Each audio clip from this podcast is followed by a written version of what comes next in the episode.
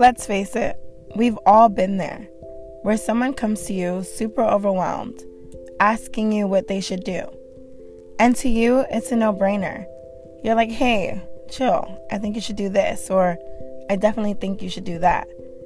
And while that's all great, that's all nice, I don't know about you, but I'm ready to start taking my own advice.